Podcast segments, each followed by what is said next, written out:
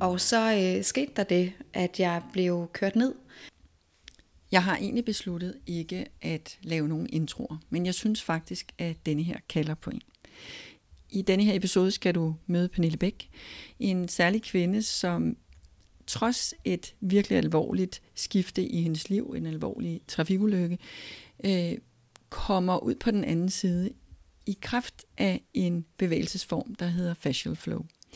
Så for alle dem, som bøvler med alvorlig stress, som bøvler med hovedtraumer, altså senfølger efter hovedtraumer, jernrystelser, eller dem, der kender nogen, der gør det, så er der så meget at hente. Rigtig god lyttelyst. Tak, fordi du vil være med. Selv tak. Du har en masse om ørerne. Ja, det har jeg lige i tiden. Så hvordan har din krop det i dag? Altså øh, lige nu har den det sådan set øh, meget godt. Jeg lagde mig lige på mit gulv øh, en halv time, før at du øh, dukkede op her. Og lige øh, ja, gav den lidt, lidt tid og en øh, lille pause, og til bare lige at, at få lidt ro, inden at vi to skulle tale sammen. Og det har jeg gode erfaringer med at gøre. Det er noget, jeg, jeg sådan har integreret i min, i min hverdag faktisk. Så på den måde kan jeg lige nå at hente lidt ressourcer, også selvom at jeg er lidt travl. Mm. Ja. Så en halv time, hvor du gør hvad?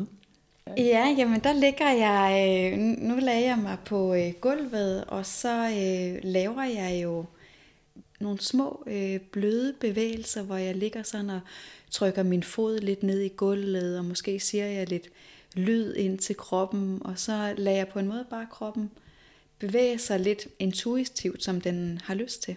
Så på en måde ligger jeg måske lidt og ligner en, der bevæger mig sådan helt øh, i slow motion i vand. Pernille, kan du ikke øh, præsentere dig selv? Jo. Ja.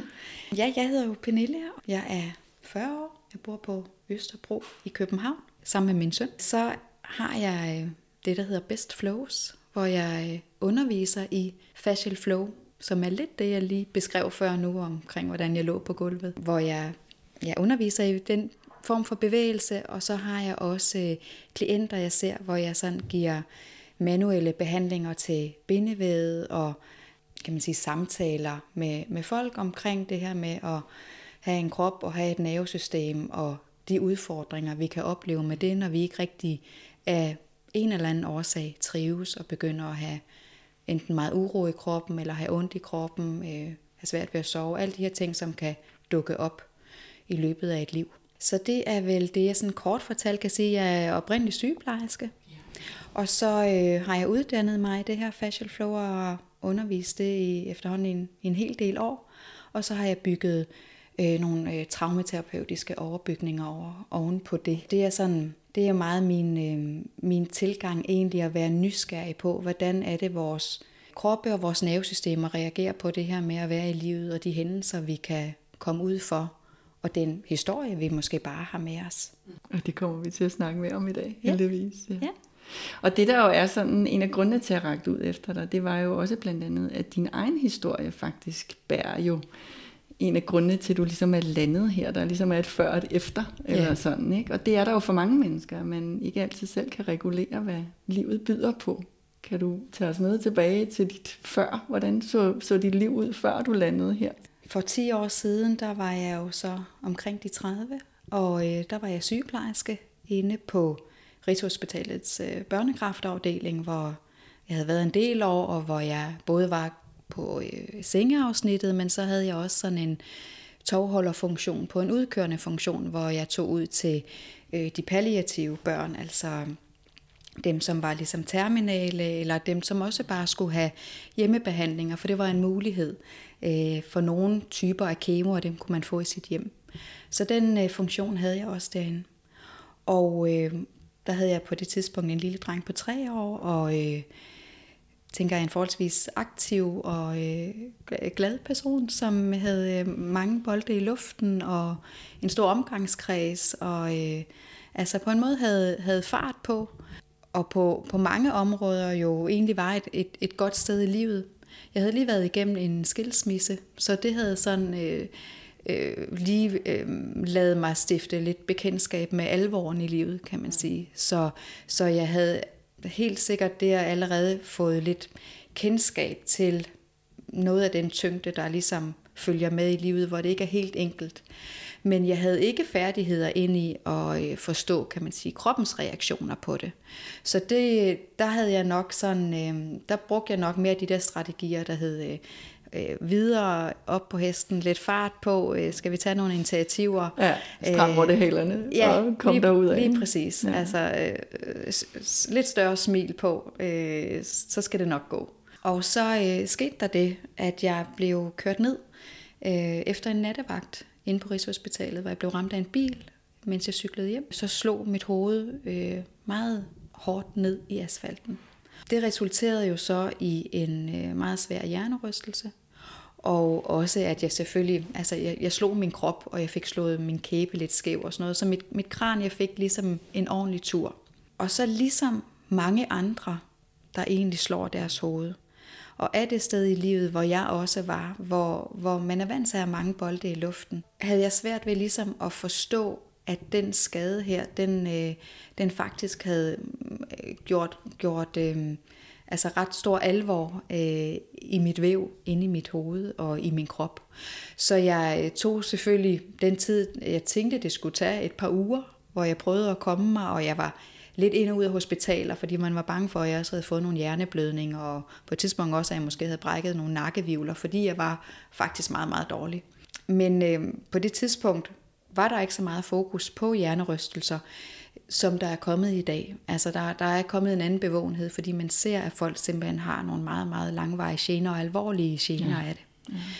Ja. Øh, men det var der ikke så meget på, den tid, på det tidspunkt, så der fik man egentlig bare at vide, at hvis man, at man skulle prøve ligesom at komme i gang efter de der to-tre uger, og hvis jeg ikke havde fået det bedre, så kunne jeg henvende mig igen om et halvt års tid. Så de første tre måneder, der prøvede jeg egentlig hele tiden at komme tilbage på mit arbejde. Jeg blev ved med at tage på arbejde, måtte gå hjem efter nogle timer, og fik det bare dårligere og dårligere og dårligere.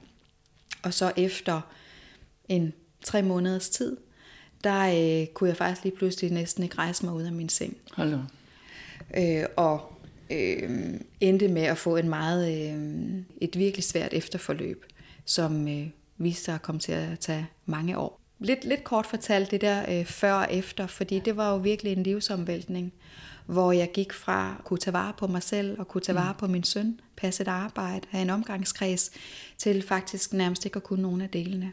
Siger sig selv, at det er en, det er en, det, det er en kæmpe omvæltning, som er utrolig svær at navigere i. Altså det er jo en seriøs krise. Ja, Ja. det er det. Det, det er virkelig en livskrise, Ja. hvor jeg jo havde oplevelsen af, at mit liv øh, fuldstændig blev tabt på gulvet. Mm. Når man ikke er alene, og man har et lille barn, så, at, så, så er der også nogle større kræfter, der river i en. Selvfølgelig både som en drivkraft frem mod at ville have det bedre. Ja. Men i det her tilfælde, øh, som det er ved mange, der slår deres hoveder, eller måske bare har en meget, meget alvorlig langvarig stress, så er det ikke altid den bedste drivkraft bare at ville have det bedre. Eller at prøve at bruge mønstre eller ressourcer, man plejer at, at hælde til, eller ty til med at, at, at tage en masse initiativer og øh, gå til en masse behandlinger, eller hele tiden insistere på, nu må jeg prøve, eller jeg må bare kunne bekæmpe det her, eller nu må ja. jeg tage afsted. De strategier er, er ikke så hensigtsmæssige at bruge lige der. Så, så det efterlader jo også en, og i det her tilfælde mig, i sådan et ingenmandsland, hvor du faktisk ikke ved, hvad du skal, hvad du skal gøre, og din følgesvend bliver bare smerter. Du øh, næsten ikke kan holde ud og være til i din egen krop, og at du er nødt til at række ud efter hjælp, Ja. hvilket øh, ikke er enkelt, Nej. for det er vi ikke så trænet i. Nej. Så, så, øh, så, så efterforløbet for min del blev jo, at jeg øh, var nødt til i en årrække på et par år og blev øh, ret meget passet af mine forældre. Min mor var meget herovre i København, de bor på Fyn, mine forældre. Og ellers så kom jeg over til dem, så hentede de mig, når jeg ikke havde min søn. Og øh, han var jo på sådan, øh, vi var nødt til ligesom at lave den ordning efter noget tid, at han kun var ved mig fire dage ud af 14 dage, fordi jeg simpelthen ikke havde ressourcer til at tage, at tage vare på os. Så det var et, et langt, langt efterforløb. På et tidspunkt kom i kontakt med en neurolog. Jeg havde været i kontakt med masser af Du masser. cyklede rundt i systemet, Jeg cyklede øh, Ja. øh, helt en klassisk tur rundt i systemet, men man, man ikke har nogen tilbud til, når du er ramt af en hjernerystelse, som er så svær. og de faktisk ikke rigtig ved, hvad de skal stille op med en. Så det var egentlig sådan af, af omvej. Jeg havde nogle gode øh, venner, øh, som havde nogle lægeforældre, der øh, sagde, vi kender en neurolog, som vi synes, du skal tale med. Og så øh, kunne han faktisk øh, oplyse mig om et sted. Han havde hørt om et sted, som, øh, som tog imod dem, som var meget, meget hårdt ramt efter trafikulykker og hjernerystelser. Dem synes han, jeg skulle tage ud og tale med.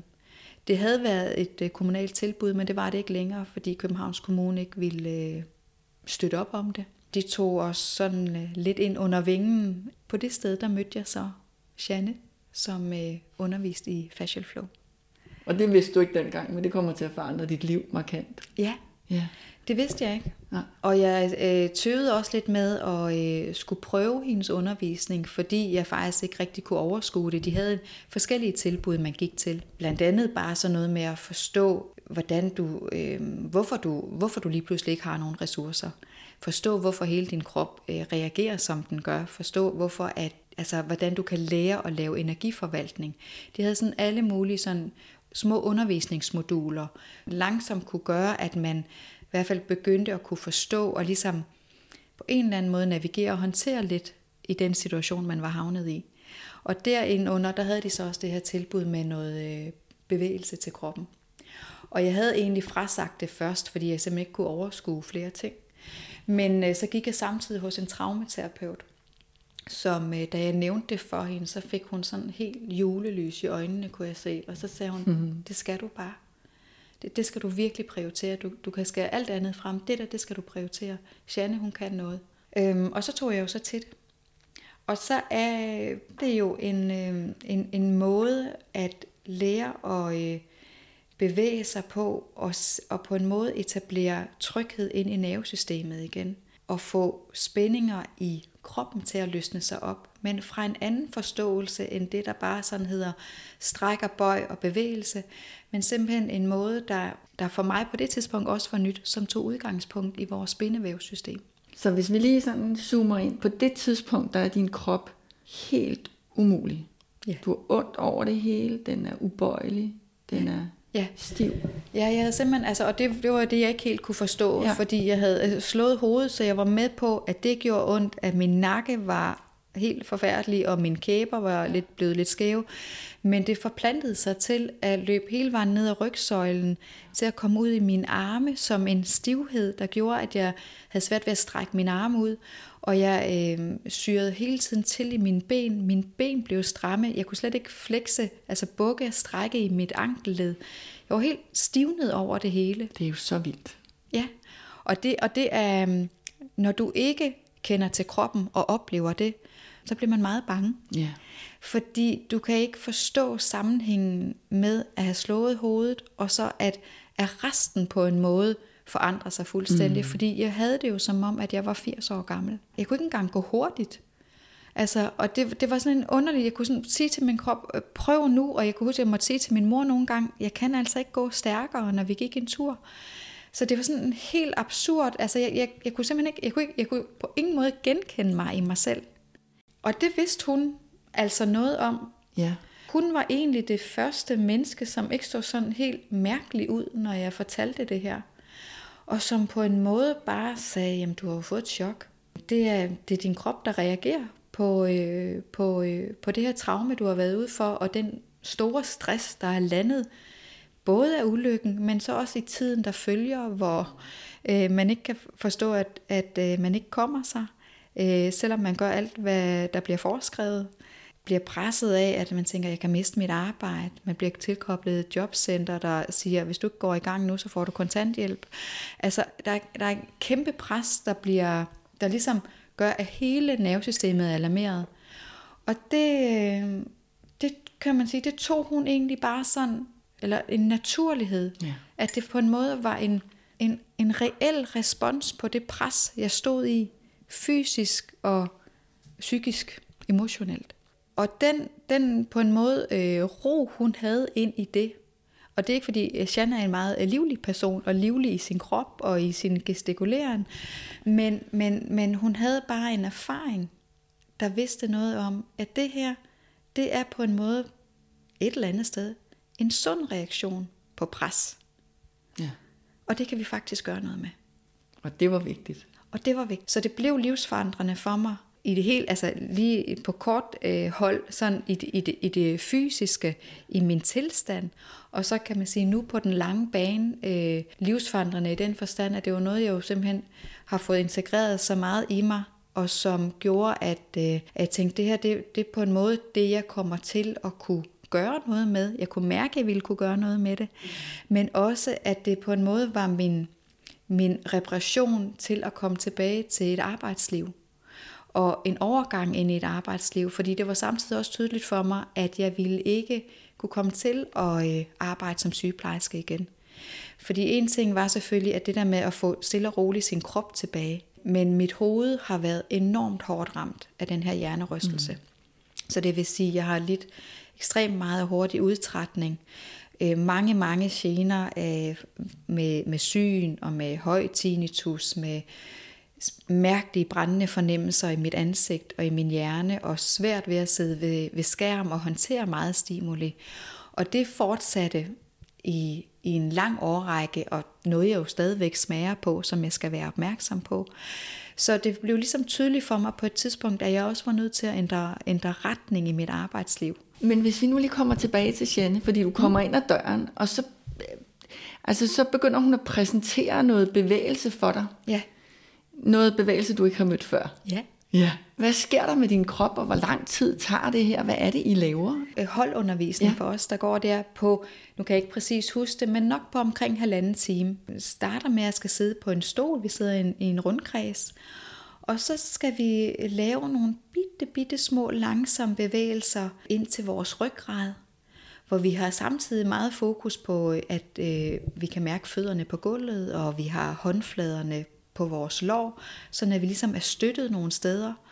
Og så bliver vi ligesom inviteret til, som hun, hun guider nogle små bevægelsessekvenser, hvor vi langsomt laver bevægelser ind til ryggraden og lytter efter, hvordan øh, det opleves undervejs. Øhm, så hele den måde, hun taler til kroppen på, den er sådan meget blød og inviterende, men alligevel sådan tydelig i forhold til det, vi kan, vi kan øhm, prøve at undersøge eller gå med. Men det er bevægelser, som hele tiden lader dig følge dit eget tempo.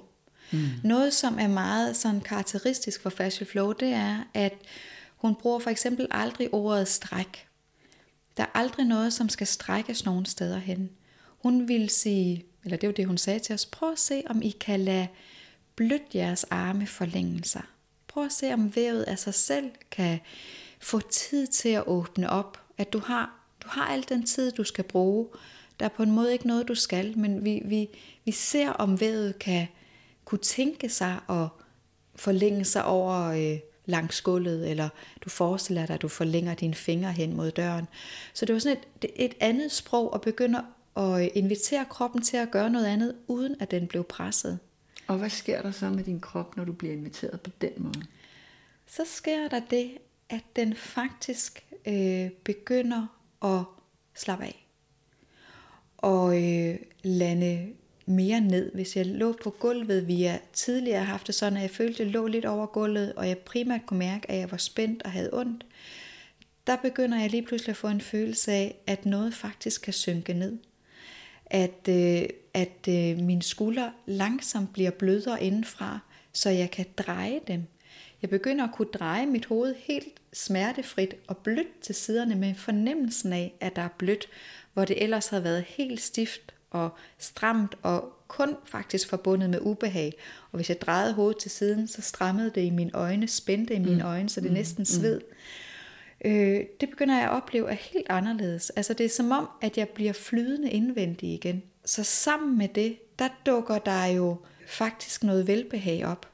Der på en eller anden måde, altså får jeg noget genkendelse igen på nogle sansninger, som har været fraværende måske på det tidspunkt i halvandet år. Noget, hvor jeg lige pludselig kan mærke, at nu, nu, nu er der en lille smule plads. Det, der har været så stramt inde i mig, det er som om, at vedet det begynder at give sig. Og sammen med det, så kan jeg også mærke noget mere om, hvordan jeg emotionelt har det. Jeg går fra kun at være i det alarmberedskab, til at kunne på en eller anden måde mere øh, være med eller besøge de emotioner, som også ligger vævet ind i hele det her halvandet års mareridt, Ja, som jeg oplevede, det var. Præcis, ja. Så der sker det med min krop, at jeg begynder at kunne øh, bevæge den. At den, at den øh, bliver blød, at den bliver fleksibel, og at den ikke udtrættes lige så hurtigt. At jeg simpelthen får min øh, dynamik tilbage. Jeg får sådan, øh, man taler om sådan bindevæd, det har ligesom, det sørger for vores bounce, det har sådan en støddæmpende effekt. Ja. Og hvis det bliver stramt og tør ud, så har vi ikke den effekt, og så er det ikke rart at være i kroppen. Så virker alt for voldsomt, så får vi ligesom slag i kroppen hele tiden, hver gang vi bevæger os. Så lad os gå i den retning, for det er bindevævet, I sidder I arbejder med der. Ja. Altså, hvad er bindevævet lavet af, og hvor ligger det henne? Og... Jamen bindevævet, det er et kæmpe netværk af væv, som findes i hele vores krop. Det, der pakker os ind fra inderst til yderst. Der findes faktisk ikke et sted i kroppen uden bindevæv. Det pakker øh, dine muskler ind, det fagner dine knogler, det fagner dine nerveforbindelser, din blodkar. Det er et, et stort netværk, som ikke er adskilt nogen steder. Man har tidligere tænkt, jamen så var det måske bare lige en hinde om, om en lårmuskel. Men det man ved nu, det er, at det er en stor kontinuitet, som er som fagner alt fra inderst til yderst. Så hvis vi ligesom tog hele bindevævsnetværket ud af vores krop, så ville vi falde sammen som en bunke knogler og muskler, der bare lå på gulvet. Så det er det, der skaber vores for, eller forbundenhed Ja. øh, fra inderst til yderst. Og det er lidt ligesom, hvis man skal se på det sådan designmæssigt, ligesom et spindelvæv. Ja. Det ligner på en måde et spindelvæv i den her form af, at det er elastisk, at det er nogle meget tynde fibertråde, der samler væskemolekyler til sig, eller tiltrækker væskemolekyler, og sørger for, at vi kan bevæge os gnidningsfrit ind i kroppen. Så det er sådan et meget, meget væskefyldt væv, der sørger for, at alt kan kommunikere på vores inderside og bevæge sig som en sammenhæng. Så hvis vi to gik ved siden af hinanden, og jeg så gav dig et skub på din skulder, så vil din skulder gå fremad, men resten af din krop vil ligesom gå, den modsatte side af din krop vil gå bagud i en Ja. bølgebevægelse. For, fordi det er ligesom, og det er faktisk bindevævet, det er, der sørger for at trykfordele, så hele presset ikke kommer bare på din skulder, men løber igennem din krop. Mm. Så det, det er et, et kommunikationssystem, der forvalter vores bevægelse, og så også kommunikerer med alle andre komponenter inde i vores krop, blandt andet vores nervesystem. Men det der væske, Ja, det kan jo øh, det kan der være mere eller mindre af. ja. Og, og hvis man så refererer ind til din krop, som er blevet helt stiv og ubøjelig efter det her kæmpe chok, mm. som i øvrigt har forplantet sig fra hovedet og hele vejen ned til dine fødder, ikke? Ja. og hele vejen ud i dine hænder, Ja. så må det være et, eller i mangel af væske. Det sker, når vi udsættes for, et, øh, for, for en voldsom stress. Ja. Man siger, der er flere komponenter i det. Det ene er, at bindevævet er designet til at holde os, når et pres på en måde bliver stort. Det vil sige, det kan være ved en fysisk skade, så når man slår sit hoved kraftigt, som jeg gjorde, hvor jeg også får et ryg i min nakke, så spænder bindevævet op for ligesom at minimere skaden i det øh, område. Altså det laver det, man kalder holding. Det, det laver lige sådan en opspænding, så jeg, så jeg får noget stabilitet. Det er det designet til at kunne, og det er rigtig smart. Det der så kan ske, det er, at den der holding, eller det her hold, det slipper ikke igen. Og det gør det ikke, hvis min krop bliver ved med at være i alarmberedskab. Så den tror i virkeligheden stadigvæk, du ligger ude på kørebanen. Ja, der er noget der, som ikke ja. har sluppet endnu. Ja. Så jeg bliver ved med at være i mit overlevelsesmode. Det strammer ligesom, og, og det gør det blandt andet, fordi vi har mange øh, sådan nogle frie nerveender i bindevævsystemet. Blandt andet dem fra vores, den del af nervesystemet, som er vores aktive, men også øh, den del, som er alarmberedskabet. Præcis. Så det vil sige, når bindevævet bliver ved med at ligge og stramme der om de nerveender, så bliver der også ved med at blive sendt information til min hjerne omkring, at jeg er i alarmberedskab. Ja. Så det kan ligesom ikke slippe igen. Så det er den ene del af det, sådan på en måde, det er sådan praktiske design fra start, som så går over i noget, som bliver uhensigtsmæssigt. Og så er der den anden del af det, som er, at stresshormoner, som jo er så er det, der fyrer afsted, ja. når jeg har det sådan her, det udtørrer bindevævet. Det får det simpelthen til at øh, klistre mere sammen. Og der er en masse forskellige mekanismer ind i det, men det er det, man sådan overordnet kan sige. Og øh, at det ligesom er med til at øhm, også, at noget af det væske, der produceres inde i bindevæd, det bliver mere tykflydende. Det vil sige, det bliver mere sejt. Og så kan de her hinder, som egentlig skal kunne glide lækkert mod hinanden, det bliver ligesom, hvis vi klistrede noget honning derind, så bliver det, ikke sådan, så bliver det sejt at trække fra hinanden. Og så er det desværre bare sådan designet. Jo længere tid det er sejt, og jo længere tid det der pres bliver, jo mere, jo flere små celler inde i bindevævet bliver ved med at trække sig sammen. Så jeg bliver mere og mere og mere stiv og mere og mere fastlåst. Ja. For spænding er det, som på en måde, altså bindevæv har faktisk nogle celler i sig, som er, man kalder sådan en super slow muskel, en langsom, langsom muskel, som kan trække sig sammen, og som er længe om at slippe igen. Og jo mere pres der er på bindevævet, jo flere af de her celler dannes, og jo mere hold bliver der faktisk vores bindevæv. Og det, der skal få det til at slippe igen, det er, at jeg fjerner tensionen. Og tensionen kan både være min stress, altså ja, at jeg får præcis. lagt disse ja. stresshormoner ja. ned, og tensionen kan så også være, at jeg får lavet noget bevægelse ind til vævet, som faktisk gør mit væske lidt mere flydende igen. Fordi det er det, vi ved, bevægelse gør. Det får faktisk væskeflådet, som har været nedsat i mit tilfælde, ja. og som i mange andre tilfælde, ja. det får væskeflådet til at stige igen ind i, ind i bindevævet, hvis vi bevæger det på den rigtige måde. Bare lige sådan for at korrigere, ikke for at korrigere dig, men du ved, når du snakker om spænding, så snakker vi jo ikke om muskelspænding, men det er spændingen i selve bindevævet i ja. virkeligheden. Der er ingenting med vores muskler at gøre her i virkeligheden. Nej, på en måde ikke. Altså man kan sige, det, der er jo være, en stress vil også påvirke vores muskelvæv. Ja. Men, men, øh, men det man har fundet ud af, med øh, den se, de senere års forskning, det er, at generne stammer i høj grad fra vores bindevæv. Fordi de fagner muskulaturen. Og musklerne, de er jo ligesom øh, en appelsin. De har, hvis vi siger det, altså hvis du tænker en appelsin, og vi siger, at det vil være vores biceps op i en arm, så har den en hinde omkring sig, ligesom ja. appelsinskralden. Og hvis vi så åbner den her appelsin, så er der de her både inde i, som også har hinder omkring sig. Og inde i bådene igen er der små væskeblære med hinder omkring. Og helt det samme er det sådan inde i vores muskler. Så det vil sige, hvis jeg får øh, et stresset bindevævsystem, så væver det sig jo ind hele vejen ind ja. til de helt bitte små dele af mine muskelfibre.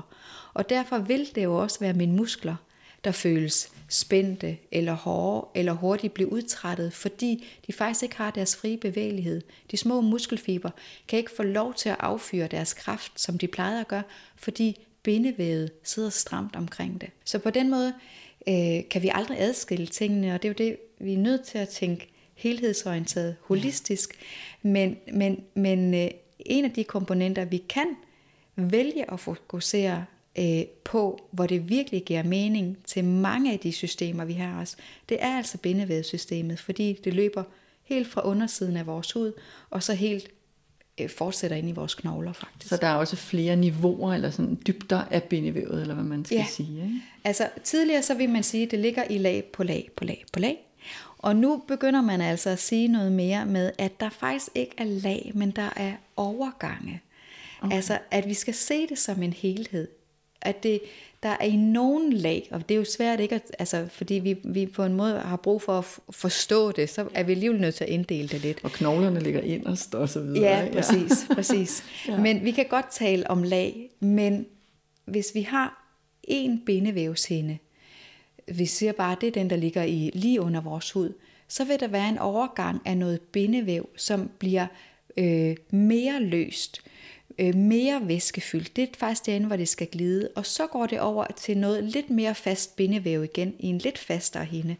Og så går det videre i en anden type, og sådan, sådan bliver det ved med ligesom at blive forskelligt i sin vævning, kan man sige. Ja. På en måde kan man bare sige, at det handler om, hvor tæt det er vævet, og hvordan det er vævet. Ja. Men det stopper ikke nogen steder, det går bare over i en anden type vævning. Og det, der er essentielt for, at vi har et, et, et, et øh, et godt og velfungerende bindevævssystem, det er, at det har øh, tilpas væskeflow. Øhm, og det har det altså bedst, hvis vi bevæger os, og hvis vi ikke har en for høj stress der hele tiden er der. Vi kan jo sagtens tåle at blive kortvarigt stresset, ja.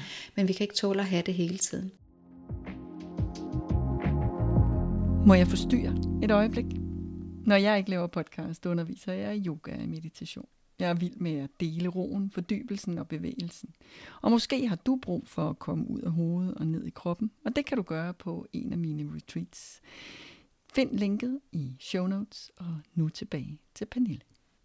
Hvis man har det sådan, jeg har det ikke rigtig godt i min krop, jeg er ikke tilpas, så kan det være en bindevævsystem, som øh, ikke trives. Og man plejer at sige, jamen hvis du, hvis du bare synes, at alt på en måde er i orden, og jeg har det egentlig meget lækkert, når jeg sidder her, og jeg tænker ikke over, at når jeg skal bevæge mig, eller når jeg skal rejse mig op fra gulvet. Hvis alt det kan gøres sådan helt uden anstrengelse, så har dit bindevævssystem det formentlig ret godt. Men når vi begynder at mærke stivhed og stramhed, nedsat mobilitet, så er det faktisk det system, vi skal gå ind og kigge lidt på. Jeg underviser jo også altså alle mulige slags mennesker, kan ja. man sige. Ikke? Og det, der i hvert fald er helt tydeligt, det er jo, at kroppen jo også tager form efter det, vi laver. Ja. Og det har i virkeligheden meget lidt med alder at gøre. Ja. Så en af drengene i min familie, ja. 18 år, Frederik, er i lærer som landmand. Han ja. går rundt hele dagen i sikkerhedssko. Og så øh, til jul, så lavede vi lige en lille ting med fødderne. Og han troede, at hans fødder var i hvert fald af. Det er dem, der kender mig ved vide, det her tok toe, det der med lige underdreje tæerne, så sætte numsen tilbage på hælene. Og så når vi så enten sidder ned på en stol, eller sidder ned i en bil, eller hvad ved jeg, sidder ned i traktor, eller hvor man nu sidder, så, så, er det, så tager bindevævet jo også form efter det, vi laver. Ikke? Jo, det ja. gør det. Ja. Altså jeg plejer at sige, at, at bindevævet former sig efter vores følelsesliv. Og det former sig jo der for også efter det, jeg oplever, og det, jeg beskæftiger mig med, og den måde, jeg ligesom er i verden på. Men det er helt tydeligt, at det gør det, så vi kan jo få, vi kan også få stift bindevæv, simpelthen bare af det, det type arbejde, vi har, ligesom du beskriver ja. nu, at i sådan et par sikkerhedssko, der er der ingen fleksibilitet. Ja. Han får slet ikke brugt sin, sin fod og de 26 knogler, som er komponenter, som skal kunne bevæge sig frit imod hinanden. Og lige sådan, hvis vi sidder og bare har et arbejde, som, hvor jeg sidder på en kontorstol 8-10 timer om dagen, så vil der også være noget i mit bindevæv, som på en måde slet ikke bliver, bliver cirkuleret. Øh, så det og, og hårdt fysisk arbejde, hvis jeg har øh, er betonarbejder, eller hele tiden skal stå og grave med et eller andet, altså laver det samme monotome og lidt lineære arbejde, samme bevægelser, så slider det på os. Altså det, det slider simpelthen, og det er her, hvor hvor vi skal på en måde tænke det anderledes. Fordi, og der, der kan jeg godt lide at bruge bindevævet som eksempel, fordi det kan gå i alle retninger. Det er simpelthen designet til at, at være tredimensionelt. Altså det kan, ja. gå, det kan gå i mange retninger, og de her små fibre, de kan dele sig. Så det vil sige, de, de deler sig, når de bliver, de kan forlænge sig, og de kan dele sig, og de kan glide mod hinanden. Og det betyder, at, de, at vi kan ligesom vi, kan, vi, skal, vi skal ligesom ikke bare tænke frem og tilbage, vi skal tænke i alle retninger. Og det, og det kan kroppen godt lide at blive inviteret til det. At vi på en måde tænker lidt mere i spiralformede bevægelser. Og det gør vi jo ikke i vores daglige virke, vel? Nej. Altså, så sidder man måske ned, så cykler man til og fra arbejde, for pulsen op, men benene bevæger sig stadigvæk i den samme retning, ja. sagt, ikke? Så løber man måske ja. en tur. Det foregår også i samme retning. Der ja. er ingen ja, horisontal øh, bevægelse Nej. i kroppen. Nej, præcis. Det, det er en mangelvare på en eller anden ja. måde. Og det vi skal tilbage til, eller det man kan prøve at tænke tilbage til, det er det der med, hvordan børn bevæger sig. Små børn. Børn, der ligger på et gulv. Altså og spædbørn og små. De ruller. De ruller, og ja. de drejer sig, og de kigger på fødderne. Og, altså de, de laver alle de der små naturlige reguleringer i deres led, som vi glemmer gennem livet. Du sagde noget andet interessant. Mm? At bindevævet er reguleret af vores følelsesliv. Var det det, som du sagde? Ja. Det? Ja. ja. Kan du ikke uddybe det? Fordi så nærmer vi os indviklingen med nervesystemet, som ja, vi også snakkede ja, lidt om lige ja, før. Ja. Jamen, det, det, det hænger på den, altså sammen med vores følelsesliv på den måde, at min krop vil respondere på, hvordan jeg oplever det at være i verden. Hvis jeg oplever det som trygt at sidde her i samtale med dig, så vil, min, øh, så vil mit stressniveau ikke være så højt. Så vil jeg kunne sidde lidt afslappet, jeg vil kunne mærke, øh, der er lidt blødt derinde i min krop, og Det vil, der vil sådan være øh, behageligt. Altså jeg vil sådan ligesom kunne være til stede i min krop. Hvis jeg derimod oplevede, at det ikke var så rart at sidde sammen med dig, eller hele tiden var bange for, hvad du kunne finde på at sige til mig, eller måske næsten gå til angreb. Der var et eller andet, der var sådan øh, udefineret i vores øh, møde her. Så vil jeg sidde en lille smule anspændt. Så vil min vejr blive en lille smule holdt. Jeg vil måske sidde med en lille spænding i min knæ eller i mine øh, ankler, og på en eller anden måde sådan mærke min kæber lidt mere, eller ja. være spændt op i ryggen. Og det vil jo, det vil bare lige være nu, kan man sige. At så, så vil det være den oplevelse. Men hvis det er min måde, måske, at opleve det at være i verden på, hvis det er sådan, det har været for mig at vokse op, at det har været lidt svært for mig at navigere i mine omgivelser, for eksempel. Mm. At jeg på en måde hele tiden skal være lidt alert, så vil min krop hele tiden lave små kontraktioner og det vil selvfølgelig være muskulært, men det vil jo også være mit bindevæv, der på en måde hele tiden fortæller mig, det vil lave det her, som jeg snakkede om lige før, holding. Altså trække sig lidt sammen som en form for forsvarsmekanisme, for lige at håndtere det der pres, det der med, hvad er det, der foregår. Altså, så jeg på en måde er lidt på vagt. Så det, vil jo, det kan blive mit spor i mit nervesystem, mit nervesystems tolkning af at være i verden, men jo dermed også min krops tolkning af at være i verden. Så alt efter, hvordan jeg oplever det at være her i livet, om det er trygt eller utrygt, så former min krop sig efter det. Så mit væv vil over tid forme sig efter de impulser, mit nervesystem fortæller det, at det skal have. Om det skal være kontraheret, om jeg hele tiden skal gå lidt med en spænding i min mave, dybt inde i min indre muskellag, som så også være min bindevævslinjer. Vi har bindevævshinder, der løber helt, altså som virkelig forer hele vores inderside, som løber ind i vores bækken, ind i de dybe mavemuskler, ind omkring mellemgulvet, vores hjerte og lunger, helt op i vores kæber.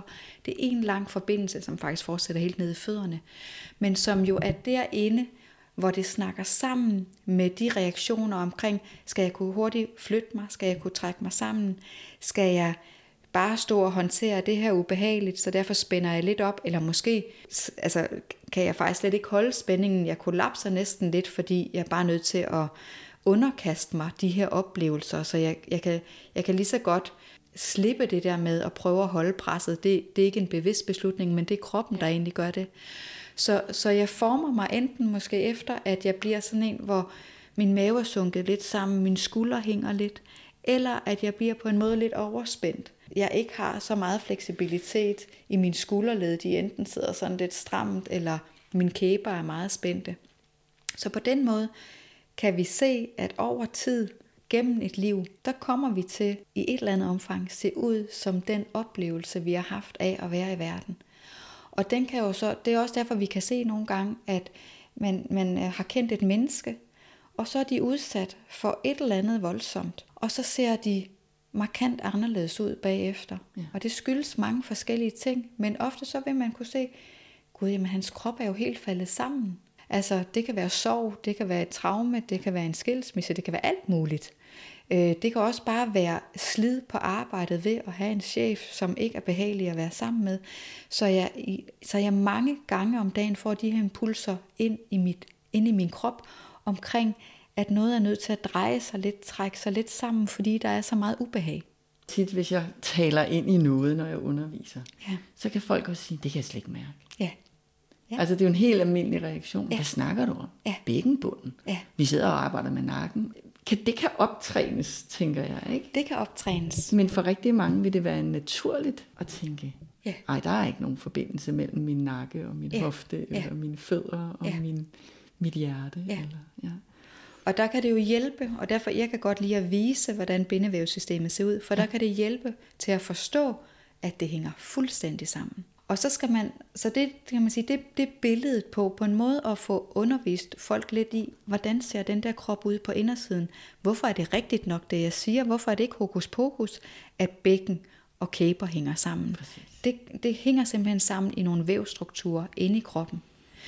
Men den anden del, man skal huske også, det er jo faktisk, at hvis du også, når du underviser, måske sidder med nogen, der også er stresset i et eller andet omfang, så vil det være en naturlig forsvarsmekanisme, at vi lukker ned for kroppen, fordi det simpelthen er ubehageligt at være i den. Så det giver mening, at man ikke kan mærke noget som helst. Og det kan også være overvældende at blive inviteret til at mærke noget. Både fordi jeg kan komme i kontakt med, at jeg ikke kan, men også fordi, at det på en måde gør mig opmærksom på, at der er noget her, altså, som lidt er forsvundet for mig. Mm. Og derfor skal det i min optik inviteres langsomt ind. Og der er bindevævet igen en central aktør i forhold til at kunne mærke noget, fordi det er spækket med sanseceller, der både fortæller mig om, hvor min krop øh, er placeret i rummet, hvordan den bevæger sig. Den snakker nemlig sammen med vores led- og bevægelsessans. Og, så er den, og det er det, jeg er meget optaget af, så snakker den simpelthen også sammen med vores følelsesliv i den forstand, at den er fyldt med nogle sanseceller, som hele tiden fortæller mig om mine fornemmelser for indersiden af kroppen. Hvordan det føles og ned i min mave, at jeg kan mærke mit hjerte banke, om jeg er utilpas, om jeg er træt, om jeg skal tisse, om øh, jeg er ja, udvilet, om jeg er sulten, om jeg har lyst til sex. Alle de her ting er forbundet til sanseceller, som mm. sidder inde i bindevædet. Og de sanseceller, den respons fra dem, den kommer bliver faktisk processeret op i mit hjerne, op, op i hjernen, op i, et, øh, op i følelseshjernen, i et andet lille område derinde. Og derfor er alle sansninger, vi har i kroppen, de har ligesom et følelsesmæssigt narrativ. Jeg har simpelthen lavet tidligt en tolkning på, om det her er godt, eller skidt, eller rart, eller ikke er. Og når man så har været stresset i en lang periode, hvor kroppen er lukket ned, og du primært har erfaret ubehag, jeg har ondt, så mister vi faktisk også den del af os selv, der er, kan være i stand til at finde ud af, hvad er godt eller skidt. Eller jeg får måske næsten fejltolkninger på, hvis jeg længe bare har forbundet det der med at mærke hjertebanken, at det er farligt, at det er noget med ubehag, at nu er der far på færre, nu sker det der igen. Så skal jeg måske ind og lære i, i en tryg kontekst, hvor jeg bliver inviteret langsomt til at få tryghed ind i kroppen igen, gennem bevægelse for eksempel, og gennem en, en der holder et trygt rum, til at lære og opdage, at nogle af de der sansninger af, at mit hjerte banker, de er måske ikke farlige, men det er min historie, der kører. Ja. Det er min fortælling derinde, der kører. Og det er jo en, altså det, og det kan virkelig være en berigende proces, mm. men den tager, den tager jo tid. Ja. Hvis man så kigger på din historie, du ligger, nu, nu var vi lige en tur ude i sådan, ja. i kroppen her, og sådan, hvordan hænger det egentlig sammen. Så ligger du, og du går hos Janne et stykke tid. Hvor lang tid går der, før du begynder at, at lugte lidt af dig selv igen, hvis man kan sige sådan, at du finder hjem igen? Så det der med, at kroppen begynder, og, øh, at der begynder at ske noget, der, der øh, altså jeg vil sige, jeg kan jo mærke noget hver gang jeg er der. Det jeg meget kan mærke hver gang, det er faktisk, hvor ulykkelig jeg er. Yeah. Altså, hvor, et, øh, hvor ensom og hvor sorgfuldt det er for mig at være i den her proces. At, altså, at have tabt mit liv, og have tabt øh, al genkendelse af, hvad der var mig. Altså, så, så, øh, så på en måde, så, så er der jo noget der, hvor jeg, hvor jeg hurtigt mærker, at det her, det, det kan noget inde i mig. Og så, så kommer der, som jeg nævnte i starten, allerede fra gang til gang bemærker jeg, at min krop kan lidt mere, når vi bevæger os på den her måde. Og så begynder der, tror jeg, det er efter en tre måneders tid, øh, så det tager lidt tid. Mm. Men efter tre måneder, der begynder jeg lige pludselig at bemærke, at når jeg sætter min tær i gulvet, vi laver nogle gange sådan en bevægelse, der hedder spirillen, hvor man ligger og putter den ene fod i gulvet og øh, bevæger resten af kroppen på en anden stille og rolig måde, der bemærker jeg lige pludselig, at der er at pludselig er der dejligt og blødt nede i min tær. Og det har jeg ikke mærket i over et år. Og det, det sætter ligesom nogle spor i gang, eller jeg tænker, det her, det, altså, det, det, det sætter bare sådan en spire, der tænker, så, så må, der, må der kunne ske noget mere. Mm. Og det begynder langsomt at komme, så jeg vil sige, min krop får jeg i løbet af et års tid sådan øh, tilbage til et meget mere tåleligt funktionsniveau. Mm. Og jeg begynder at have oplevelser af, at det kan også være dejligt igen at være i kroppen.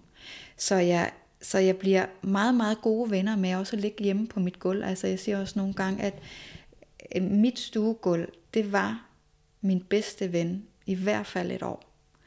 Og det var, det var, det var et stort terapeutisk arbejde for mig at ligge øh, og lave de undersøgelser inde i kroppen øh, med de invitationer for de bevægelser, jeg havde lært af Jan. Øh, og så og så er der jo, altså, så, men det har jo taget en lang overrække, og jeg tror også, jeg har været meget hårdt ramt. Ja. Så det, øh, men det begyndte at gøre, at jeg kunne få sluppet nogle af de der spændinger, og øh, blandt andet så er mange, der har fået hovedtrammer, meget, meget hårdt ramt i deres øjne, og skal til samsynstræning, og øh, øh, øh, altså virkelig øh, skal have genoptrænet deres øjne igen, men ved omkring dine øjne er også meget spændt, fordi det hænger sammen med din nakke, det hænger sammen med dine kæber. Øh, så, så jeg fik også lært, øh, det gør man også med Facial Flow, at arbejde med mit ansigt, løsne spændinger omkring mine øjne, så jeg kunne begynde en lille smule igen at være på skærm. Så jeg fik ligesom nogle færdigheder tilbage igen. Men alt i alt har det her jo taget mig rigtig mange år, og det er jo mm. først inden for de senere år, at jeg sådan kan sige, nu synes jeg, at mit liv er tilbage.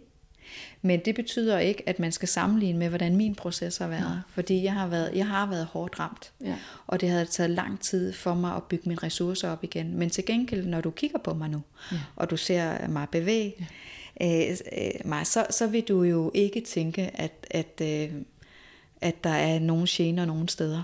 Nej. Og det oplever jeg som sådan heller ikke i mit væv længere. Jeg har nogle gener i min hjerne tilbage, som er bare nogle langvarige gener fra de her, den her hjernerystelse, som jeg øh, har lært at leve omkring, og, og lært at passe på også i forhold til, at, at jeg stadigvæk hviler, og jeg får lavet mig et arbejdsliv, der heldigvis gør, at jeg underviser i det her. Ja. Så jeg får stadigvæk lavet de reguleringer på daglig basis, bare alene kvæg mit arbejde, ja. men har det jo selvfølgelig også med mig i mit væv, så det er på en måde en tilgang, eller en måde at være i verden på. Og så har det jo givet mig den her mulighed for, at mærke mit kropslige system så godt, at jeg, jeg, kan, at jeg kan fange, når de her stresssymptomer rejser sig. Jeg kan lave reguleringer med det samme, som, som sænker den sympatiske respons, som giver mig trygheden tilbage i kroppen, og som bygger ressourcer på. Det er det, som Facial Flow gør. Det er simpelthen, at det øger vores ressourcefelt på et psykisk plan og på et energiplan. Så når vores bindevæv trives, så har, er der et bedre væskeflow, en bedre cirkulation ind i kroppen. Det vil sige, at du får ilt til din hjerne, du får ilt til dine celler.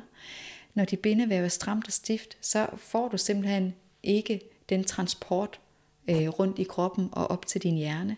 Så du vil, du, vil, du vil blive ved med at have den der energimathed i dit system. Mm.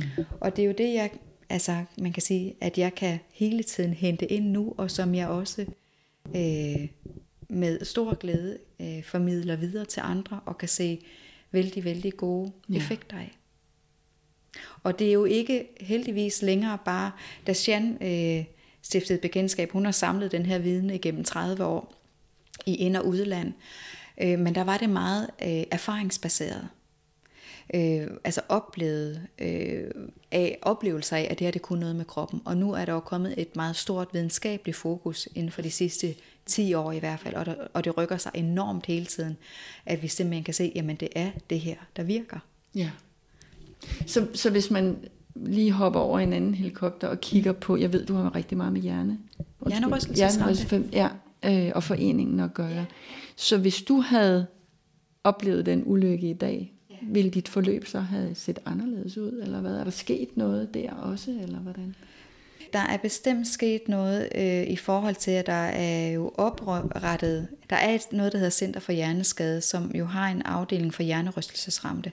Der sker rigtig meget forskning på området, men som med alt andet forskning, så tager det tid.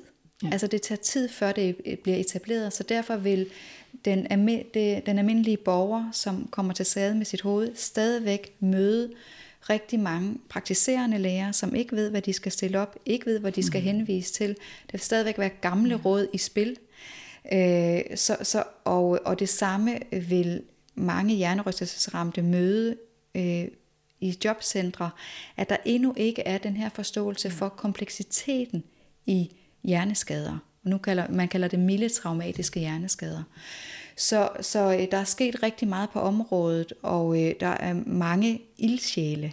Ja. Og øh, man finder ud af mere og mere, og man finder ud af flere og flere måder at tilgå det på, og hvad der skal til. Og netop det her med at lære at energiforvalte. Altså der, der, er, der er virkelig begyndt at, at, at dukke noget op. Jeg tror, at det tager noget tid endnu, før ja. vi får det bredt ud. Ja. Øh, men, men det er som om, at der er kommet en helt, helt anden bevågenhed. Og Hjernerystelsesforeningen arbejder jo øh, meget hårdt for at hjælpe deres, øh, deres ramte borgere, som jo til stadighed desværre oplever øh, og, og lande i sådan et limbo, øh, hvor de øh, ikke hører til nogen steder, ikke kan puttes ind i nogen kasser, og, og øh, også til stadighed oplever en eller anden form, som jeg vil kalde udskamning af det etablerede system, fordi man ikke kommer så hurtigt. Øh, nogen kommer sig heldigvis, langt de fleste kommer så hurtigt efter en hjernerystelse, men der er 25 procent, der ikke gør. Hold op. Og det er ret mange, og det er en kæmpe gruppe, som, som skal hjælpes på en anden måde, end vi hidtil har gjort. Øh, og der er det i min optik vigtigt, at vi får lang, altså udbredt den her forståelse af, hvordan reagerer øh, hjerner og nervesystemer og kroppe øh, i de her voldsomme stressresponser. Og at vi skal forstå, at øh, et pres, hvis der bliver lagt et pres på et stresset nervesystem, mm. så går det i den forkerte retning. Ja.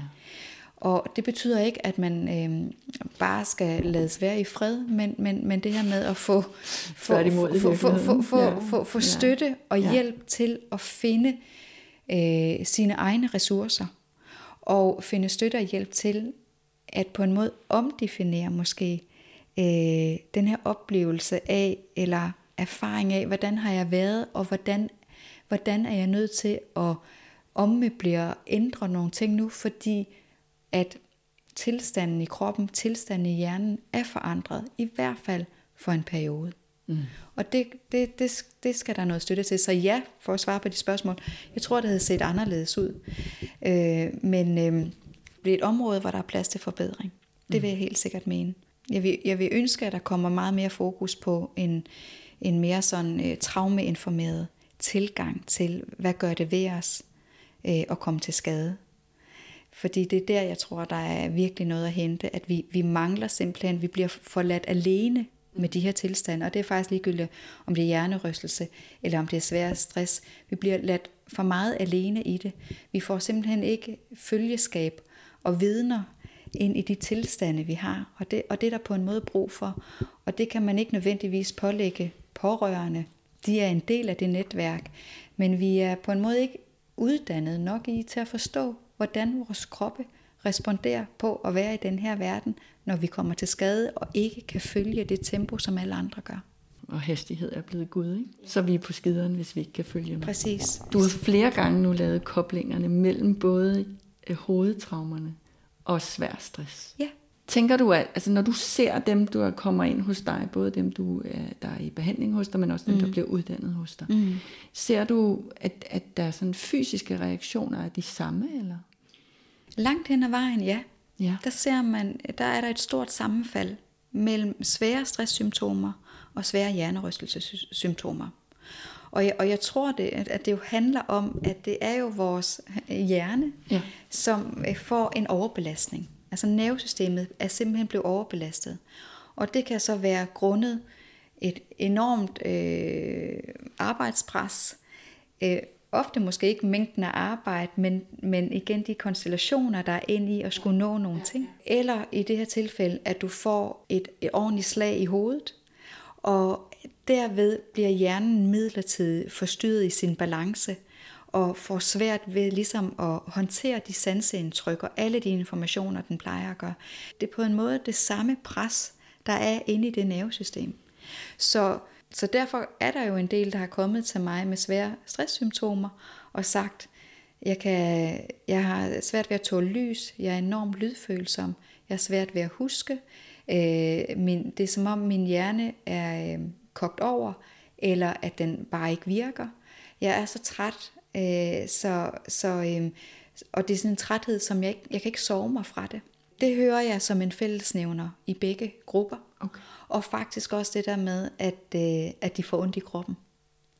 Øh, stressramte har ofte også ondt i kroppen. Øh, og det kan, være, det kan være i ryggen, og det kan være i maven, mm. men det kan også være, ligesom jeg ser ved andre hjernerystelsesramte, stive led. Ja. Og det, jeg tror, det er den der kobling, altså vi skal på en måde bare se det som et for højt pres i nervesystemet. Og så er der forskellige udløsende faktorer. Og ser du, de, at de kommer hjem til sig selv på samme måde, som hvis man har haft en hjernerystelse? Ja, det har, jeg, det har jeg faktisk lige ikke på den måde tænkt over, men det, det er den måske egentlig nok. Man kan sige, at de hjernerystelsesramte, mm, det er aldrig smart at slå sit hoved. Nej. Altså, så Nej. der kan være nogle ting der, der, der øh, øh, hvor der er ligesom nogle fysiske ting, der måske øh, generer i lidt længere tid. Ja. Øhm, men, men ellers vil det i hvert fald, det vil i høj grad være samme tilgang, jeg vil have til det. Ja. Øh, der er noget med at stadigvæk at skal lære at energiforvalte. Der er noget med at få øje på nogle mønstre, vi har. Nogle reaktionsmønstre, noget adfærd, som ligger dybt indgroet i os. Og som stressramte også vil have en tendens til at komme til at ryge tilbage i. Altså hvis vi nu tager udgangspunkt i dig, fordi i virkeligheden så vil jeg spørge dig om, hvordan, hvordan håndterer du et balanceret liv? Ja. Men det kan jeg næsten allerede høre, at det vil du oversætte til, hvordan energi forvalter du. Jeg gør jo blandt andet det, at, at jeg har jo stadigvæk brug for pauser. Hvordan kunne en pause se ud, for at være helt konkret? Jamen en pause for mig, det er, at jeg ved, at jeg har tid til ikke at skulle noget. Så jeg har øh, i mit arbejdsliv, der har jeg lagt ind, at der er pauser mellem hver klienter, og jeg har en lang frokostpause på halvanden time. I alle de pauser, jeg har, der er jeg nede og ligge, eller ude og øh, kigge ud af et vindue. Eller måske ude at få lidt luft. Men for mig er det helt essentielt, at jeg kommer ned og ligge, øh, og måske får lavet en lille smule af de her små fascial flow bevægelser. Nu har vi ikke været så meget inde på, hvad, hvad, hvad det er. Mm. Men, øh, men, men øh, lave nogle bitte små reguleringer, hvor jeg når at få mærket min krop, eller får trukket mit vejr. Så simpelthen pauser, hvor jeg, hvor jeg ved, at der ikke øh, skal ske noget andet, end at jeg kan gå på, sø, på besøg i min krop. Det er det, jeg bruger som mit anker. Det er mit, det er mit øh, navigationsapparat. For jeg kan ikke regne med min hjerne. Min hjerne finder på, at jeg skal noget til at tage kontakt ned i kroppen. Fordi det er også den, der vil hjælpe mig, når min, når min hjerne øh, brænder sammen, eller får øh, for mange projekter på en gang. Så pauser er simpelthen at i store træk og ligge mig ned. Det er det for mig. Sådan helt konkret, ligger du der ned på gulvet uden yogamåtte? Ja, ja, det gør jeg. Det tænkte jeg nemlig godt. Der er ingen øh, udstyr involveret. Nej. Jeg bruger simpelthen bare gulvet, og jeg er varm fortaler for det her med, at vi har et gulv. Altså, altså et, også et hårdt gulv. Også et hårdt gulv. Præcis. Et, læg dig på, et, hvis du har et, et trægulv øh, derhjemme i din stue, så læg dig på det, og man kan også, selvfølgelig også ligge på fliser, eller hvis der er et gulvtæppe.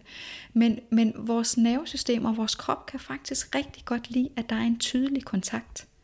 Vi skal, det er også lækkert at ligge i noget blødt og på en sofa og sådan noget, men faktisk for at mærke præcis, øh, at jeg, hvor jeg går til, at jeg er afgrænset, at der er noget, der bærer mig, så skal det være et fast møde. Mm. Så, så, så vi skal simpelthen have den der tydelighed ind, til at jeg kan mærke, at hælene øh, bliver mødt af underlaget.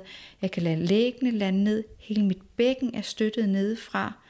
Øh, skulderbladet og baghovedet. Altså den der tydelighed. Og, og det er lidt det samme, igen for at tage referencen til spædbørn. Små børn lærer heller ikke at rulle godt, hvis du ligger dem på en masse dyner på et gulv. De skal faktisk på en måde have øh, lidt mere tydelige flader og ligge og presse ned i. De skal ligge en lille smule fast, når de skal træne deres motorik i hvert fald. For at de kan få det der afsæt til, og hvis, jeg, hvis de trykker lidt med en fod eller skubber lidt med en hånd, så begynder deres bækken lige pludselig at dreje, og så kan de på et tidspunkt komme om på maven. Det er på en måde helt det samme, at, at vi går ind her og regulerer ved og ligger os på gulvet, enten fladt og bare mærke din bagside og blive liggende, eller fra de der møder, du så har med måske den ene fod i underlaget, så lig og tryk lidt med den, og så mærke de der forbindelser, der går op igennem kroppen. Det er simpelthen regulerende øh, af mange årsager, men blandt andet fordi vi får stimuleret vores ledsans. Og når ledsansen er godt stimuleret, de sanseceller, der sidder inde i dem, så er vores hjerne mindre optaget af at have ondt. De type sansninger, de dominerer simpelthen over smertesansninger. Så det er en måde simpelthen også at dæmpe smertestimuli og arbejde med sin led og med tryk og pres ind til kroppen. Så rul og pres og små bevægelser ned i et fast gulv er enormt regulerende, det er tryghedsskabende, og det hjælper med ikke at have helt så mange smerteimpulser. Men hvis du har et gulv, hvis du har en væg, og hvis du har en spisestue, øh, hvad hedder det, spisestue stol, stol. så øh, har du faktisk alt, hvad du skal bruge. Og det kan jeg godt lide, så vi ikke komplicerer tingene. At vi har ting, der er tilgængelige hjemme hos os selv, så jeg kan lave de der reguleringer, reguleringer helt enkelt, uden at det kræver en dyr uldmåtte, eller at jeg skal se ud, altså have noget bestemt tøj, eller et eller andet. At vi tager det sådan lidt back to basics, og så, øh, og så har vi de der gulv, stol, væg, så kan du lave de mest fantastiske ting med din krop, og få de lækreste oplevelser ind i din krop. Fordi det, det, fashion flow, det er oplevelsesorienteret. Ja. Vi gør nogle ting, som vi ved virker, men det handler meget om, hvordan sanses det inde i dig, hvordan erfares det inde i dig, hvad dukker der op, hvordan bliver der, er der noget, der bliver anderledes. Mm. Øhm, og der, øhm, der kan det jo være meget rart, at det kan du faktisk gøre alle steder. Også når du er på besøg ved nogen, eller... Ja du står i en kø i Netto, kan du faktisk stadigvæk lige lave en undersøgelse med dine fødder øh, ned i gulvet, eller øh, mærke din baglinje, som er det store, den store bindevævshinde, der går hele vejen fra under vores fødder op langs ryggen, op til toppen af vores hoved. Okay. Altså på en måde er det en måde det her med at få det integreret på, så ikke nødvendigvis altså skal er, er afhængig af og skal have en masse udstyr eller være et bestemt sted på et bestemt tidspunkt. Det kan noget helt særligt, når vi gør ting i grupper. Det ved vi, der støtter vi hinandens nervesystemer. Øh, ikke, øh, ikke nødvendigvis med, med ordene, men simpelthen ved at arbejde sammen. Men jeg kan også rigtig godt lide, at vi kan lave de der reguleringer herhjemme. Og det, der taler jeg selvfølgelig ud fra det sted, der gjorde, eller der hedder, at jeg var dybt, dybt ensom i, min, øh, i, i, i min ulykke. Øh, fordi øh, der er ikke nogen, der kan lave følgeskab derind, Mm. Med mindre du sidder med en meget dygtig terapeut, du har tilgængelig. Mm. Og det tog mig lang tid at finde en, der kunne det. Yeah. Det lavede så også nogle reguleringer. Men jeg fik altså følgeskab af mit gulv. Og det kan lyde lidt specielt, yeah. men der er noget omkring, at på en, der er nogle dele af os, af kroppen, som faktisk ikke øh, helt kan skelne imellem det her med, hvad er mødet det er selvfølgelig dejligt, hvis det kan være et par hænder eller et par øjne, jeg kan læne mig ind i. Men den her sansning af, om der er noget trygt at læne sig ind i, den kan man også etablere med sit gulv. Så, så gulvet eller væggen kan også blive en, en, en, en, en, altså lave et følgeskab ind i de tilstande, vi har. Ja. Og derfor kan det noget, at vi både skal kunne lære at gøre det, så vi har det integreret og kan tage det med hjem til os selv, og så det her med en gang imellem skal ud og holdes lidt af nogen, eller inspireres af nogen, der hjælper os med at lave de her undersøgelser i os selv. Energiforvaltning, det var den, vi kom fra. Jeg kan sige kort med energiforvaltning.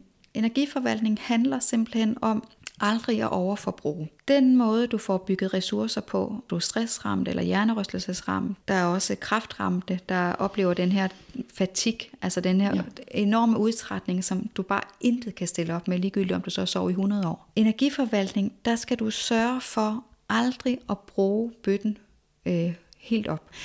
I det her tilfælde, når det gælder om os mennesker, som er, har været fattige på energiressourcer, så handler det simpelthen om at bruge måske kun halvt ned. Altså du sørger for at lade dig så godt op, som du nu kan, til det, det nu lader sig gøre. Og så må du kun højst bruge halvdelen, bare for at bruge det billede. Og så skal du faktisk lade op igen. Du må aldrig komme helt ned i det røde felt. Okay. Eller man kan tænke lysregulering, rød, gul, grøn. Du må aldrig, det må aldrig blive rødt. Du må bruge til, der er gult men så skal du lades op igen. For det er den måde, man ser på, at man faktisk opbygger ressourcer. Så vil det gule felt øh, over tid langsomt blive større og større og større, og så til sidst vil det grønne felt kunne holde sig længere. Så på den måde bygger du ressourcer op ved aldrig at overforbruge, men hele tiden bruge lidt, så du selvfølgelig bliver trænet i at bruge, men så samtidig øh, går ind og får hvilet, så du ikke kommer ned i det røde felt. Og der er en fin pendant faktisk til bindevæv, og det der med, hvordan får vi mere glid ind i bindevæv. Det handler på en måde også om, når vi for eksempel skal lave lidt mere væskeflow, så skal vi på en måde også kun, i stedet for det der med at strække, strække, strække, strække, strække, det kan noget, og du laver yin yoga. Jeg og det, alt muligt. Alt muligt. Men yin yoga er rigtig godt til mange ting, men man kan sige, hvis man skal have lidt større glid i sit bindevæv, ja. større væskeflow, så skal man på en måde også kun lige gå til yderstillingen. Altså tage armen lidt tilbage til sin Præcis. yderstilling, og så skal man komme frem igen. Så du laver en glidende bevægelse derinde, hvor du kan mærke, at der er bevægelse. Mm. Du skal ikke presse dig helt derud, hvor du kan mærke, at der er simpelthen ikke noget elastik at give af. I hvert fald ikke, hvis du har tørt bindevæv. Og det, og det er der, hvor nogen kan få nogle kedelige oplevelser med at komme måske ved nogen, der ikke øh, har den forståelse af kroppen, og så kommer man med en helt stiv og stram krop, har ondt alle vejen, og føler sig i forvejen lidt som, øh, at, at man har tabt en masse ressourcer på gulvet, og så kan man ikke engang lave de der stræk, eller der kommer en vendel med en instruktør og trykker ens hånd hårdt ned i gulvet, eller hjælper med at strække et ben, og det kan faktisk lave skader ind i bindevedet, for der er ikke den elastik, der er ikke det glid og det væskeflow, der skal være. Og der er det helt det samme. For at opbygge det glid, så skal vi lave små bouncende bevægelser, der kører derinde, hvor der i forvejen er bevægelse. Mm. Og så kan man tænke sig igen, så vil de der, det der glid, det vil lige komme lidt længere ud i yderkanten, og lidt længere ud i så yderkanten. hele sådan den der bevægelighed udvides lidt efter lidt efter ja. lidt efter lidt efter lidt. For ja. hele tiden at arbejde inden for mobilitetsområdet. Præcis. Og så giver det lige så langsomt efter. Ja, præcis. Ja. Så breder væskeflådet sig. Ja. Altså så får du ligesom løsnet eller øh, ja, vitaliseret det der, der er tørt eller klistret sammen. Ja. Så det, det er på en måde det samme. Altså på den måde er energiforvaltning og den måde at arbejde med bindevæv, det er, øh, minder på ja. en måde om hinanden. Og jeg tror, at vi er mange, også selvom man ikke har haft en jernrystelse eller har været noget mm. med stress, der mm. jeg kan i hvert fald godt tale for mig selv, at jeg er rigtig god til nogle gange at gå tæt på nul, ikke? Fordi, ja. at, fordi at livet på en eller anden måde kræver det. Ja. Altså. Og så så skal man i den store oplader for ligesom at komme ja. tilbage igen. Ja. ja. Og det, det, det gælder da også det samme for mig. Det, det gør jeg også stadigvæk. Ja. Jeg opdager det så hurtigere, og jeg ved, hvad jeg kan gøre øh, for at altså netop at, at, at komme i stikkontakten hurtigt igen. Og jeg vil også sige, når du får erfaringer med at arbejde med dit bindevæv og, og stressreguleringen ind, ind i det, så, så, øhm, så er det sådan lidt en gave, der bliver ved med at give. Det vil sige, du skal ikke helt ned og skrave hver gang. Og på den okay. måde behøver du ikke nødvendigvis i den kæmpe store oplader hver gang, Nej. hvor det skal, nu er jeg nødt til at have en uge fri, eller sådan. Ja, okay. Du kan faktisk du kan faktisk på den her måde lære at hente ressourcer langt hurtigere ind.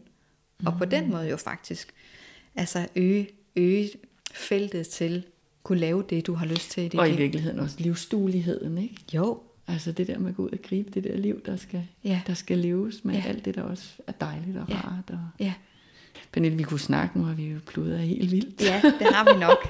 Det har vi nok. Men ved du hvad, du har jo en hel masse fantastisk, du byder på. Så ja. kunne du ikke lige sige lidt om det, hvis man skal finde noget mere om dig, hvis man skal i behandling, eller hvis man jo. vil uddanne sig dig? Jo, ja. kigger på øh, min hjemmeside, der hedder bestflows.dk. Det hedder min lille virksomhed Bestflows. Der kan man komme til manuelle behandlinger. Det er en blanding af samtale og behandling på Brix, og hvor vi måske også laver lidt facial flow øvelser. Og det er, som vi har snakket lidt om her, det henvender sig jo til øh, dem, som på en eller anden måde har øh, oplevet eller har et pres i deres liv. Det kan være stress, det kan være hjernerystelser, det kan også være, at man bare har øh, noget, øh, en, en øh, skulderskade, som ikke helt vil komme, så man ligesom oplever, at den der krop ikke helt er med. Det er den ene del af det, hvor man kommer til fascial flow behandlinger. Og så kan man jo ellers øh, gå på øh, bevægelsesforløb hos mig, hvor vi laver de her regulerende bevægelser til krop- og nervesystem. Der er, jeg holder workshops en gang om måneden, og så kan man uddanne sig hos mig i øh, at blive faktisk selv certificeret underviser i Facial Flow-metoden. Den er på en måde delt i to dele. Man tager først det, der hedder et basiskursus, som sådan er seks dages introduktion, fordelt over nogle moduler, øh, som er en afstemning af, kan man sige, at få oplevelser af, hvad kan det her i kroppen, og er det noget for mig? Mm. Og så derefter kan man så øh, blive optaget på selve grunduddannelsen, som er en, en, en større fordybelse øh, over syv måneder. Der er syv moduler, hvor, man, øh, hvor vi dykker meget mere ind i det her med krop og bevægelse og bindevæv og nervesystem, og øh, som jeg sagde, det her med, hvordan opleves det at være i verden, og kan vi, hvad kan vi gøre for at etablere mere tryghed, mere sikkerhed og få det her berømte resiliente nervesystem, altså et mm. nervesystem, der tåler øh, udsving i begge retninger. Det kan jeg da kun anbefale, at man kigger lidt på, ja. hvis man er nysgerrig, og det henvender sig egentlig til, til alle, men jeg ser jo, at der er mange yogalærer og terapeuter eller behandlere, som finder det interessant, men jeg har også altså kan man sige, helt almindelige mennesker, der laver noget andet, som, øh, som ligesom jeg selv, selvom jeg selvfølgelig var sygeplejersker, på den måde havde en, en naturlig nysgerrighed ind i, i, i kroppe, ja. så, øh, så var det jo alligevel noget nyt for mig øh, at, at, at, at, at møde det her med bindevæv og, og fascia flow. Så det henvender sig jo selvfølgelig også til folk, der bare er nysgerrige i alt almindelighed, mm. og kunne, øh, kunne tænke sig en fordybelse, en lidt større fordybelse og en større forståelse af dem selv. For det er det, jeg oplever, vi får. Og hvis man ikke har det i sig selv, så kan man heller ikke formidle det jo. Det er jo ligesom forudsætningen. Ikke? Jo, præcis. Det er, det, er, det er virkelig det. det er, altså, og derfor er al min undervisning også meget oplevelses- og erfaringsbaseret. Det er det primære, selvom der, vi er også koblet teori på, så, så er det det primære, fordi det er derindefra, vi skal erfare det, og det er derindefra, vi skal kende os selv især kan man sige som underviser og behandler. Mm. Altså skal jeg kende mit nervesystem godt selv, jeg skal vide, hvor jeg har, der hvor jeg selv bliver udfordret, der hvor jeg selv taber forbindelsen, der hvor jeg selv bliver væk, eller jeg bliver presset af noget, der bliver sagt, mm. så jeg kender mine responser. Og jeg behøver ikke at være perfekt. Jeg skal ja. på en måde bare kende til det, ja. og, og den vej kan jeg jo bedre navigere i, hvad er mit, og hvad er dit, og hvad kan vi så gøre med det, og kan vi lande det et sted igen. Der rummer der på den måde giver følgeskab i, ikke flygter fra det, ikke bliver utilpas, og dermed med det samme skal trøste måske, eller sige, det var eller sige noget andet. Sige noget andet. Ja. Men faktisk ja. bare det der med, at vi, vi, vi får vidner, men dermed også ejerskab på at rumme, rumme os selv. Mm. Det er enormt vigtigt. Altså det, det, det er virkelig noget af det, som, øh, som jeg tror, der er behov for, at vi får trænet, og jeg tror, hvis, hvis flere gjorde det, så så verden altså lidt anderledes ud, og hvis vi lærte vores børn noget mere om det, altså jeg synes, men det er en anden snak, men jeg synes ja. godt, det kunne være lidt på skoleskemaet, ja. at lære noget om kroppe, og øh, respons på at være i verden, hvordan nervesystemet fungerer, hvordan vores flugtimpulser er, hvordan, hvordan det er at være menneske. Jeg tror, det er et fint sted at slutte. Ja. tusind, tusind tak, Pernille. Jamen, det er simpelthen tak. så spændende. Altså. Ja, men det jeg synes håber, jeg der løber en masse ind ad døren til dig. ja, det er godt. Jamen, uh, tusind tak, fordi uh, at du lige vil tale med mig. Ja. Tak for at lytte med til denne episode af Geist. Jeg vil sætte stor pris på din tilbagemelding, din anmeldelse og dit follow så jeg kan blive ved med at lave spændende episoder til dig. Følg også gerne med på Pernille B. Yoga på Instagram eller Facebook, og se diverse relevante links i show notes. Vi høres ved. Ha' det dejligt.